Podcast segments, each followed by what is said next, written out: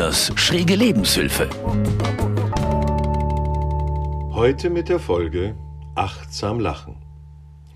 Titel und Inhalt dafür fiel mir ein, als ich Studierende in der Technischen Hochschule beobachtete, wie sie wohl aufgrund eines komischen Ereignisses oder Witzes oder was immer auch einen Lachanfall bekamen und damit überhaupt nicht mehr aufhören wollten. Und um mal die Gelegenheit für eine kleine sprachliche Anmerkung zu nutzen, in diesem Fall waren die Studierenden keine Studierenden, sondern Lachende. Sobald sie sich wieder ihrem Lern- oder Forschungsmaterial zuwenden und studieren, dann erst sind sie Studierende, und wenn sie damit aufhören, sind sie vielleicht Essende oder sonst etwas. So ist das nämlich, wenn Mensch diese Formulierungen verwendet, sprachlich ein wenig schräg. Also gut, diese Lachenden, in diesem Moment nicht Studierende, gaben ein Bild einer Bildungsstätte ab, das unmöglich war. Konvulsisches Zucken der Körper, hochrote Köpfe, verzerrte Gesichter mit unkontrollierten Tränenflüssen, kombiniert mit dem Ausstoßen von Lauten zwischen Gegacker und Gekicher, minutenlang in auf- und abschwellender Dezibelhöhe. Das war der Anlass, diese Folge zu fertigen, damit diese Art des Verhaltens keinen Zugang mehr zu akademischen Welten hat. Es wundert mich eh, dass dieses kollaborative Lachen überhaupt stattfand, denn Untersuchungen über die Häufigkeit des Lachens haben eindeutig ergeben, dass unser Bildungs- und Erziehungssystem hervorragend arbeitet und das Lachen, das bei Kindern täglich noch 400 Mal stattfindet, oft auch ohne erkennbaren Grund, bei Erwachsenen nur noch durchschnittlich 15 Mal vorkommt, was meiner Meinung nach eh noch zu viel ist. Vor einigen Monaten hatte ich die Gelegenheit, beim Schulbeginn zu beobachten, wie die neu zu Beschulenden mit Eltern und Schultüte sich auf dem Schulweg befanden. Hier konnte ich an den Gesichtern ablesen, jetzt beginnt der Ernst des Lebens. Meine Erinnerungen an den ersten Schultag und das heilsame Erschrecken sind mir noch in Erinnerung, mit einigem Geschick hatte ich Laufen, Rennen, Bäume klettern, Radfahren, Sprechen und Singen, inklusive herzhaftem Jauchzen gelernt, Lachen kannte ich ja schon. Von nun an hieß es hinsetzen, ruhig sein, Mund halten. Lachen war die absolute Ausnahme. Das ist der Erfolg unseres ausgeklügelten Systems, in dem man möglichst nichts zum Lachen haben sollte, denn Ernsthaftigkeit und Selbstoptimierung. Allein die Vorstellung, wie da jemand beim intensiven, ernsthaften Selbstoptimieren in Lachen ausbricht und sich dadurch vielleicht der Fragwürdigkeit seines Tuns bewusst wird, unmöglich und kontraproduktiv. Es ist ein Kennzeichen eines Erwachsenen, effizient und effektiv, lachfrei, am besten humorlos zu funktionieren. Gelacht wird nur dort, wo es sich rechnet. Gut, da kann einem oder einer schon mal das Lachen vergehen, aber das ist ja auch Zweck der Übung. Und wenn es denn schon sein muss, dann werden in den angebotenen entsprechenden Sendungen, die zum Lachen anregen sollen, immer Lachsequenzen eingespielt, damit Mensch weiß, wo er oder sie lachen sollte und vor allem wie lange. Das Beruhigende ist allerdings, dass diese sogenannten Lachsendungen in vielen Fällen sowieso nur ein müdes bis gequältes Lächeln hervorrufen, was wiederum eher dazu dient, die Lachquantitäten niedrig zu halten. Wenn wir zum Thema ein literarisches Beispiel verwenden wollen, dann finden wir es im Roman von Umberto Eco Der Name der Rose. Er spielt in einer Abtei im 13. Jahrhundert und sie ist auch der Schauplatz des ernsthaften Bemühens, das Lachen erst gar nicht aufkommen zu lassen. Dieses Ziel wird unter anderem dadurch erreicht, dass hier sehr achtsam gemordet wird, was ja bekanntlich in den vor einiger Zeit erschienenen Büchern Achtsam Morden von Herrn Carsten Dusse, inzwischen in vier Bänden, sehr aufschlussreich weiter behandelt wird. Warum wird hier achtsam gemordet? Um ein Buch nicht zu finden, das an einem geheimen Ort in der Bibliothek verwahrt wird, nämlich das einzige erhaltene Exemplar des zweiten Buchs der Poetik von Aristoteles, das sich mit der Komödie beschäftigt, worin Freude und das Lachen außerordentlich positiv beschrieben werden.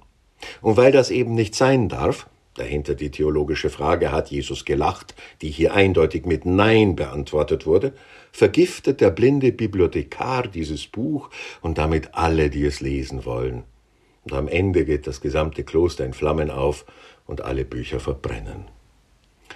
Im Übrigen bin ich auch gerade, was literarische Vorbilder für unsere Kinder angeht, für eine kritische Sichtung der Märchen der Gebrüder Grimm, speziell hier des Märchens des Kaisers neue Kleider.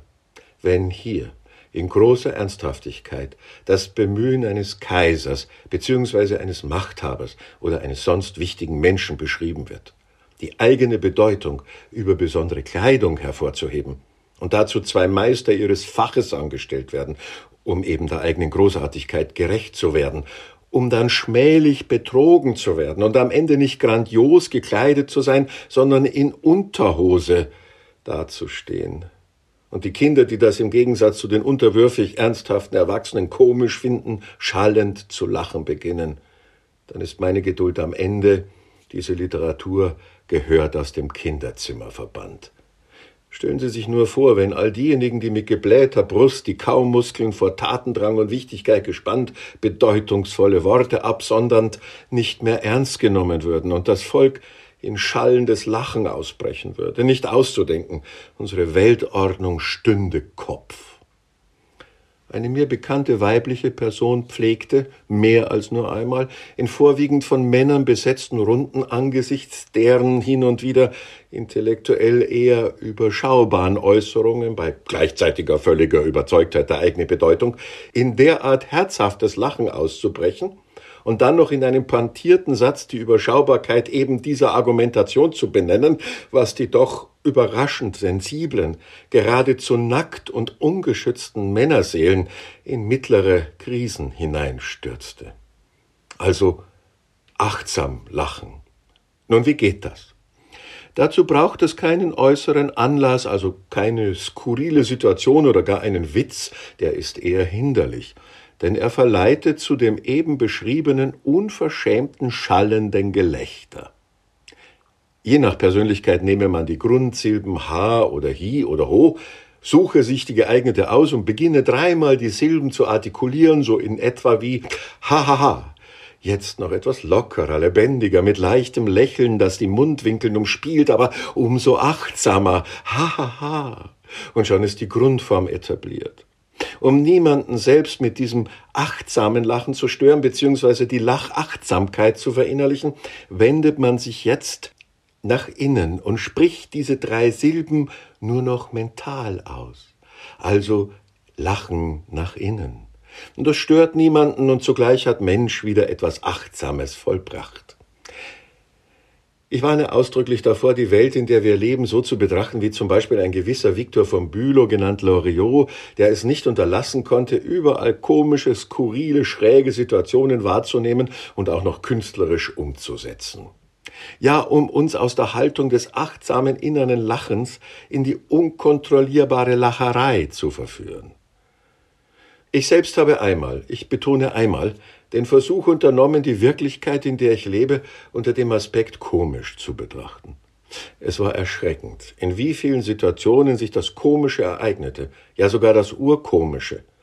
Es ist davon abzuraten.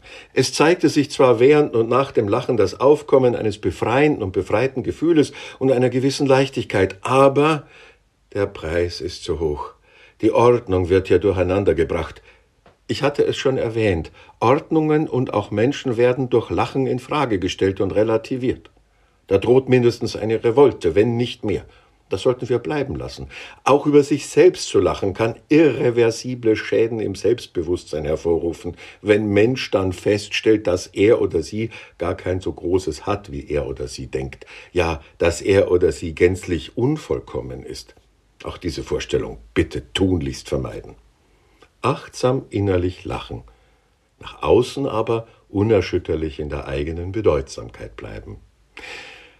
Lachen wir also achtsam nach innen.